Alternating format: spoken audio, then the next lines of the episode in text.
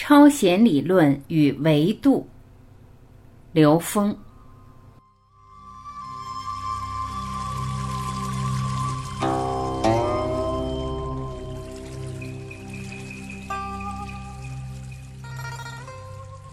有人问刘峰老师：“量子力学不是说宇宙只有十几维吗？怎么会有 n 维？”刘峰老师回答。说宇宙有十几维，这不是从量子力学这个角度说出来的，它的来源是超弦理论。理解到这个宇宙实际都是弦的振动，超弦它是从一维、二维、三维这种它建立的逻辑关系去推论，还是从下往上推论，这是一种方法，没有问题。但实际并不是只限制在十一维上。因为数学的概念，它是从零维到 n 维，n 趋于无穷大，它的整个逻辑是严谨完整的。只是我们以自己的认知去验证它的时候，我们有我们认知的局限。就像当年我们发现这个日心学说的时候。坚持地心学说的那些人觉得那是无稽之谈，都是些专家在反对他。他们站在大地上，看着每天太阳从东升起，西方落下，整个星辰都是这么围着地球在转，所以他认为地球是中心。这个逻辑有没有道理？当然有它的道理，这是观察者决定的。当观察者跳出这个角色，看到了运动关系之间的另外一种规律的时候，他又建构了另外一个逻辑，就是日心学说。那当时反对日心学说的，肯定全是当时的权威，老百姓根本不懂那些什么地心还是日心。所以，今天这个科学系统建构起来的时候，现代的科学家们，特别是建构于以物质基础为逻辑体系、以这个为承载的这些科学家，他们比较习惯于以三维呈现的逻辑去验证。这也是我们现代科学里特别强调的一个实证，而且是重复性的、通用性的，在不同的条件下而进行的一种印证。实际上，这从观测角度上，它受到一定的局限。这种局限就是把科学的定义域放到三维空间，以三维的系统逻辑来验证高维，这有它的局限了。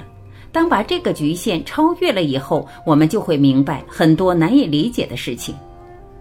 数学给了我们一个非常重要而且非常美妙的一套逻辑体系，让我们跟所有智慧系统都可以关联的时候，这个时候我们才理解数学，它是非常伟大的东西。数学讲到的数学归纳法，它是不需要我们去用高维的实践就承认高维空间的存在，它完全通过逻辑就可以被我们验证了。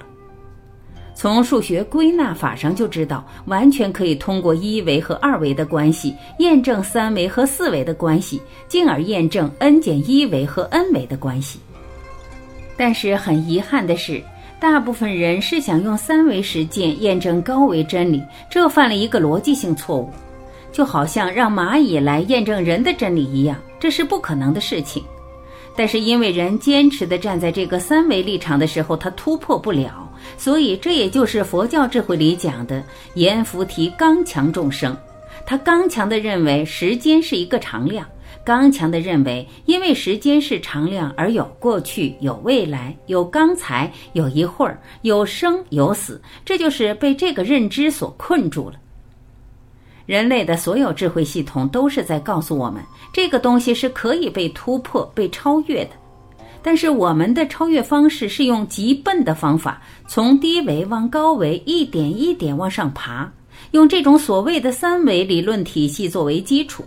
他不知道这种启迪在数学上已经通透的让我们去超越这些，因为这个多维空间的逻辑体系、线性几何逻辑体系给了我们一个特别美妙的逻辑关系。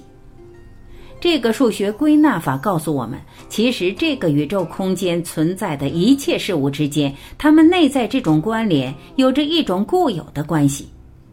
比如像加减乘除、微积分，不会因为多任何一个维度而有变化，但是它完全可以通过纵向逻辑来证明。这是什么意思呢？它完全可以通过降维进行处理。这个降维就是投影。我们在做代数问题的时候用的就是降维，就是两个公式相减，减掉一个变量，这就完成了一次投影，完成了一次降维。这个降维处理，它符合一个空间纵向逻辑关系。如果我们真正明白这个道理的时候，我们对科学的理解就真的可以拓展了。有过一些经历的人都知道，中医、道医，包括现代量子医学处理的很多经典性个案是无法重复的，它很难真正的去重复。那我们就说它就不科学吗？那就看你用什么东西来验证它，用什么方式验证它。为什么说它无法用现代科学认知的一套实践去验证呢？是因为我们现代科学是以三维实践作为基础，那个验证就会出现问题。我用一个很简单的例子来表达一下：我在桌面上有一点，我的手贴着这个桌子去接触这一点的时候，我可以无数次精准地通过这一点。可如果我在高空用石子去砸这一点的话，那么石子是零散的，它不会每一次都砸在这点上，甚至它几乎不可能真正砸到这一点上。这是为什么呢？是因为我从高维去解决一个低维的问题，我借高维能量解低维能量关系的时候，因为能量关系在变化，高维能量分布在变化，三维能量分布也在变化。这种分布变化，只要过一秒钟，整个能量场的分布就不一样了。所以这个时候出现一种现象，叫测不准，它无法再现。它在三维空间里面，按照我三维的那个时空点上去再现，因为时间点过了。就像这条河流过去了，我再踩进去的时候，已经不是原来那个位置了。它里面的水，它的能量场都不一样。但是我们人不会那么想。当你这么想的时候，就容易理解很多事情。中医、道医、佛医以及现代量子医学处理的很多疑难杂症，那些经典案例它不可重复，它的重复率极低，是因为什么呢？因为他们借助了高维能量，借助高维能量所解决的问题，在三维世界里面想把它重复，有它的难度了。那么我们能说它不科学吗？我们对科学实验有了一种过于固化的要求。如果我们想有些科学逻辑、科学理论不需要我们用这种固化的思维去想，而用另外一种思维逻辑思维去想的时候，我们借用数学就可以实现。怎么讲呢？举个例子，如果我能够证明一个三角形是一个等腰三角形的时候，我在测量的时候，只要测它其中一个角，那两个角我就马上就可以通过证明和这一次测量的结果来知道另外两个角到底是什么。我就用到了一个非常重要的概念，就是证明题的概念。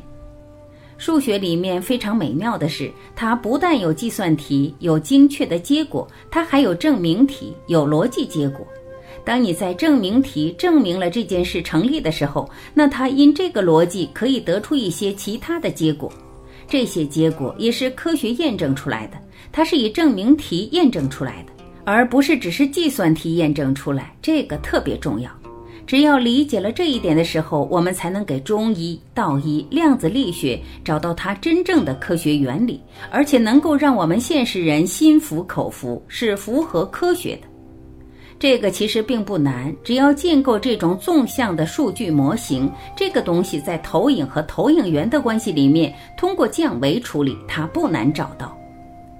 就像我前两天上课讲到的那个鸡兔同笼的问题，它是用一维的方法解二维问题的特例。那反过来，所有的二维问题都让你去用一维方法去解，你根本解不了，没有人能做到。当我学二维的时候，我学代数的时候，鸡兔同笼变成一个最简单的问题了。公式相减，一降维就求出一个解，把这个解再带回去，第二个解就出来了。它的解题思路非常简单，非常清晰，这就是多了一维，问题变简单了，就是这么简单。但是我们大部分人习惯于用一种低维事件的思路，我们用什么方式呢？往里面带数字，我带一遍、十遍、上百遍，恨不得带上万遍的数字，最后得出一个结论性的东西，找到解了。这是一个很笨的方法。相对论是以三维的逻辑解高维问题的一个特例。那么这个逻辑一开始别人也听不懂，但后来我们认同以后才发现，它是以三维的思维逻辑解高维问题的特例。所有的高维问题都让你用三维去验证，我们人类用了一种笨办法，统计实验，用实验的方法，一百次实验，一千次实验得出结果，而且让不同的人来实验，在同一个实验条件下去做实验。他以为是同一个实验条件，其实高维实践根本已经不是同一个实验条件了。它有一个时间参数，那种能量分布早都变了。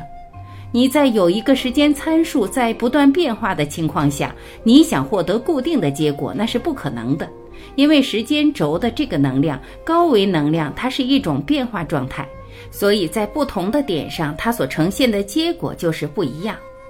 这也是为什么我们讲中医治病，它借高维能量的时候有子午流注这个概念，在不同的时间点去治病的时候，它顺应那个时间点的能量分布，所以它能找到这个问题的症结，在能量分布上解决问题。用干支哲学，通过天干地支，通过能量投影的交汇点，你出生的那一时刻的生辰八字，就能够知道你这辈子什么时候得什么病，什么时候见什么人，什么时候碰到什么事。所以，整个中华传统文化，也包括气功，包括现代很多的灵性科学、能量治疗，特别是用到量子的什么治疗，都是借用了高维能量。所以，借高维能量解决问题的时候，实际是一个测不准的状态。超弦理论说，这个宇宙有十几维，这是一个三维人的认知。从下往上爬到十一维的时候，爬不动了。如果他要从 n 维去看的话，n 维的成立是已经在线性几何里面把这个空间结构给搭好了，这样能帮助我们去理解那些解释不了的事情。